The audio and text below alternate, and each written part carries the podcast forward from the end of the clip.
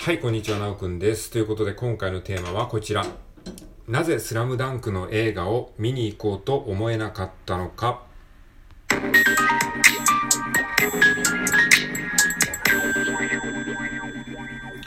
はい、ということで皆さんこんにちは。えー、今日は2023年の5月の29日月曜日でございます。はい、今日もよろしくお願いします。えー、ということでね、あの、スラムダンクの映画皆さんも見ましたでしょうか？えー、それとも全く興味がないっていう感じでしょうか？えー、まあいろんな方いらっしゃると思うんですけれども、僕はですね、スラムダンクの原作の漫画はですね、もうあの、何週も読んだし、まあ、リアルタイムでそのスラムダンクがね、少年ジャンプに連載してる頃も知ってるし、えー、本当にね、もう割と、まあ、ガチ勢寄りなんですよね。えー、にもかかわらず、まだね、スラムダンクの映画見に行ってないんですよ。えー、見に行きたいなってぼんやりと思いつつもですね、なかなかこの見に行けなかった理由がありまして、で、まあそういう感じだったんですけども、結論として見に行くことにしました。まだ見に行ってないんですけど、あの、昨日予約をしてですね、えっと、今週の金曜日の夜に、えー、見に行くっていう、あの、予定でございます。はい。まあ、きっかけをくれたのはですね、あのまあ、ラジオトークで仲良くさせていただいているトーカーさんの、えー、さきさきダーコさんという方なんですけれども、えー、ダーコさんが、えー、スラムダンクをね、映画見に行ったということで、それがすごい良かったって、えー、話されていてですね、それを聞いて、あ、やっぱり僕も見に行こうかなと思って、で、もうね、あのだいぶ長いことを上映されてるというか、去年の12月に封切りされて、未だにまだ映画館でやってるので、あの、いつ終わるかわからないんですよね。だから早く予約しとかないと、あの、結局また見ようって思ってるうちにね、あの、上映が終わっちゃうっていうのはよくあるじゃないですか。で、映画ってもう映画館で見れる機会を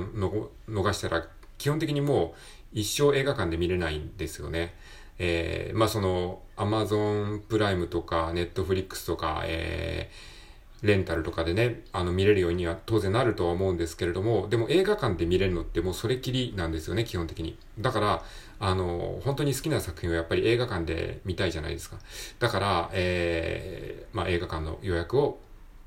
その日のうちにしておきました。はい。ということなので、まあその映画を実際見たらですね、あの、ラジオトークでもちょっと感想、えー、ネタバレ込みで話そうかなと思っておりまして、まあダーコさんとも、えー、どっかでライブ配信で、あの、コラボトークっていう形で、その スラムダンクのね、話を、えー、話そうみたいな話をしております。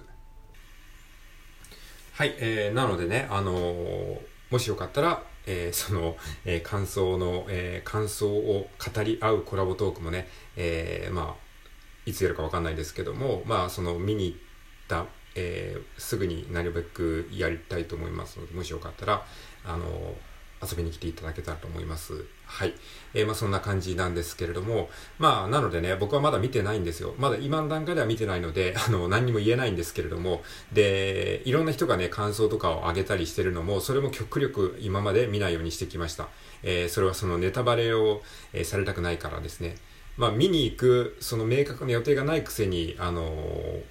ね人の感想もなるべくこう見ないようにしてたっていうねそういうなんかこう天の弱なところがあったわけなんですけれども、まあ、こういうことってよくありますよねこのなんかすごい評判だって分かってるのに見に行けてないとかそういうことってあるじゃないですか。で、これって、まあ僕の場合、今回のスラムダンクの映画をなんで今まで見に行こうと思えなかったのかっていうことをちょっとね、あの自分なりに分析してみたので、それをシェアしてみたいと思います。はい。えー、ということで、ポイントはね、3つあります。僕がなんで今までスラムダンクの映画をこんなに好きなのに見に行こうと思えなかったのか。はい。えー、3つの理由があります。じゃあ先に3つ言っておくと、1つ目が、えー、原作が好きすぎるからがっかりしたくない。ということが1つ目の理由。で、2つ目の理由は、どうせいつかサブスクで見れるしなと思ってるから。はい。えー、で、3つ目の理由が、映画館に行く習慣が途絶えていたということです。はい。この3つの理由、まあ他にも多分いろんな理由があるんですけども、まあ大きく分けてこの3つの理由かなというふうに思いますので、ちょっとこれをね、解説していきたいと思います。えー、まず1つ目の理由。これが一番大きな理由だと思います。えー、原作が好きすぎるからがっかりしたくないというね、理由ですね。はい。うん、まあね、あの、これよくあるじゃないですか。原作の漫画をね、あの、映画にした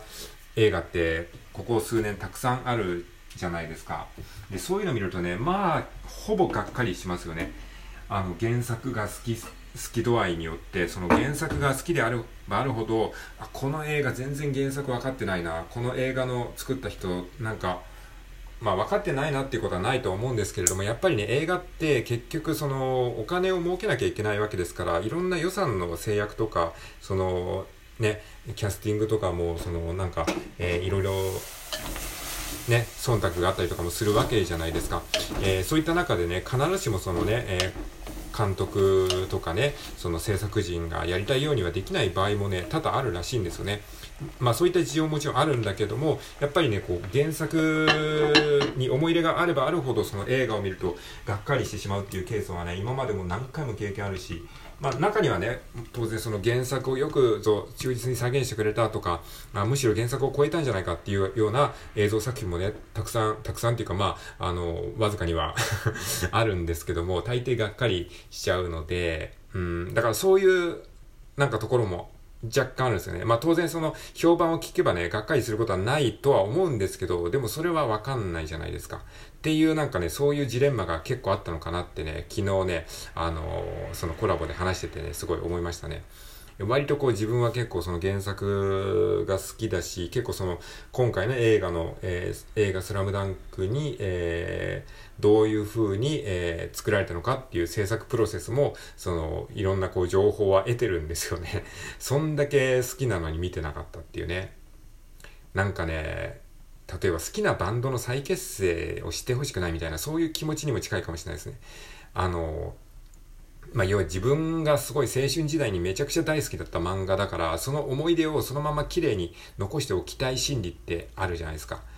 例えばね、僕、ジュディマリーが好きなんですけど、バンドね、あの、ジュディマリ、あの、90年代末に、えー、すごくね、流行った、流行ったっていうかね、まあ今でもね、結構あのレジェンド級のバンドなんですけども、で、まあジュディ・マリはね、結構再結成してほしい、してほしいっていう声がたびたび上がるんですけども、でも一方で、えー、再結成はしてほしくないっていう人もいるんですよね。それはやっぱりあのバンドがその年代だからこそ、その年齢だったからこそできた、あの、バンドだったから、今の年齢で再結成されてしまうと、まあ、こういう言い方は失礼かもしれないけど、ちょっとね、その青春時代の思い出を壊されてしまうっていう、そういうところがあるみたいな。なんかそんな感じ。だから、わかりますかね？スラムダンク、もう自分が青春時代にめちゃくちゃ好きだった、えー、思い出があるからこそ、それをね、変にこうリメイクされてしまうと、ちょっとなんか、あの、思い出が、せっかくの思い出がっていう感じ。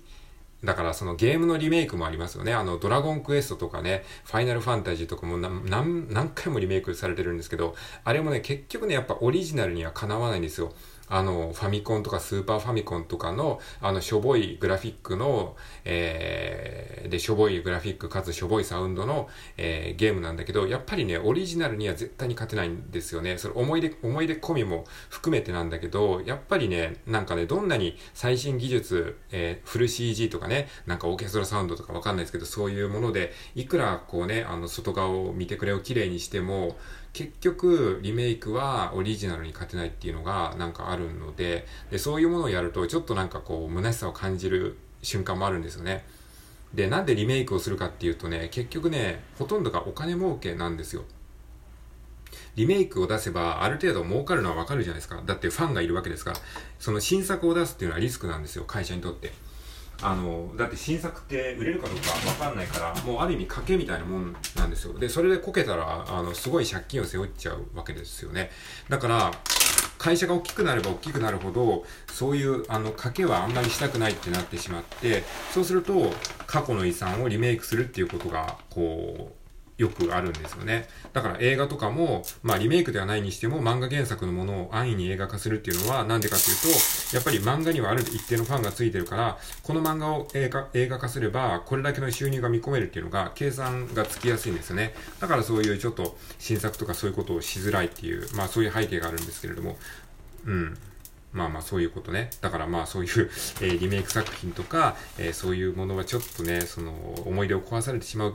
可能性があるから見たくないっていうのがもしかしたら、えー、深層心理にあったのかなというふうに思いました。ということで、一つ目の理由が原作が好きすぎるからがっかりしたくないということでした。はい、ここまでね、もう10分弱喋っちゃってますね。はい。で、二つ目の理由がですね、まあ、あと二つ三つはね、あの、そんなに大した理由じゃないので、サクッといきますけども、えー、つ目の理由が、どうせいつかサブスクで見れるしなと思っていたということですね。まあ、これもね、最近のあるあるですよね。まあ、なんか見たいんだけど、まあ、どうせいつかサブスクで見れるからいっか、みたいに思ってるうちに本当にもう見逃しちゃうみたいなね。まあ、そういうことある。まあ、実際サブスクで見れると思うんですけれども、まあ、エヴァンゲリオン、この間のエヴァンゲリオンがね、その例でしたね。エヴァンゲリオンは結局映画館で見たいと思いつつも、あの、機会を逃して、あの、後から、あの、サブスクで見たっていう感じだったんですけれども、えー、まあそういうことはよくありますよね。でも、とはいえやっぱりね、映画館で見るチャンスは、さっきも申しましたように、あの、もう二度とないわけですから、やっぱり本当に好きなものは映画館で見ておきたいですよね。まあ、ライブで見ておきたいっていうのと同じですよね。あの、自分の好きなバンドは、ライブで一回は見ておきたいじゃないですか。で、解散してしまったりしたら、もう二度とライブでは見れないわけですよね。いくら映像で見れても、やっぱりライブでは見れないわけですから。それと同じで、やっぱりその映画館っていうのは、まあ、ライブみたいなもんじゃないですか。なので、やっぱりね、映画館で見ておいた方がいいなというふうに思いました。はい。えー、ということで、えー、二つ目の理由、どうせいつかサブスクで見れるしと思っていた。はい。で、最後三つ目の理由、映画館に行く習慣が途絶えていたということでね、まあコロナとかもあってね、ちょっと映画館に行く習慣が途絶えたんですね。コロナ前はね、結構ね、あの、2ヶ月に1回、1ヶ月に1回とか、あの、コンスタントに映画何か見ようっていう習慣があったので、こう、結構サクッと行けたんですけど、やっぱりコロナになってからね、映画館からちょっと遠のいちゃったので、ちょっと映画館に行くことに対して腰が重くなってたっていう部分もありました。まあなのでね、これを機に、まあちょっとコンスタントに映画館にも行けるようになりたいなと思ってます。はい。ということで今回は、えー、なぜスラムダンクの映画を見に行こうと思えなかったのかということで、えー、お話ししておきました。はい。えー、聞いてくれてありがとうございます。またね、あの、実際、えー、映画を見てきたら、その感想をどっかで語りたいと思っておりますので、えー、よろしくお願いします。で、またダーコさんとコラボ、えー、トークをする時があったら、えー、まあ、えー、タイミングがあれば遊びに来てください。はい。じゃあ以上です。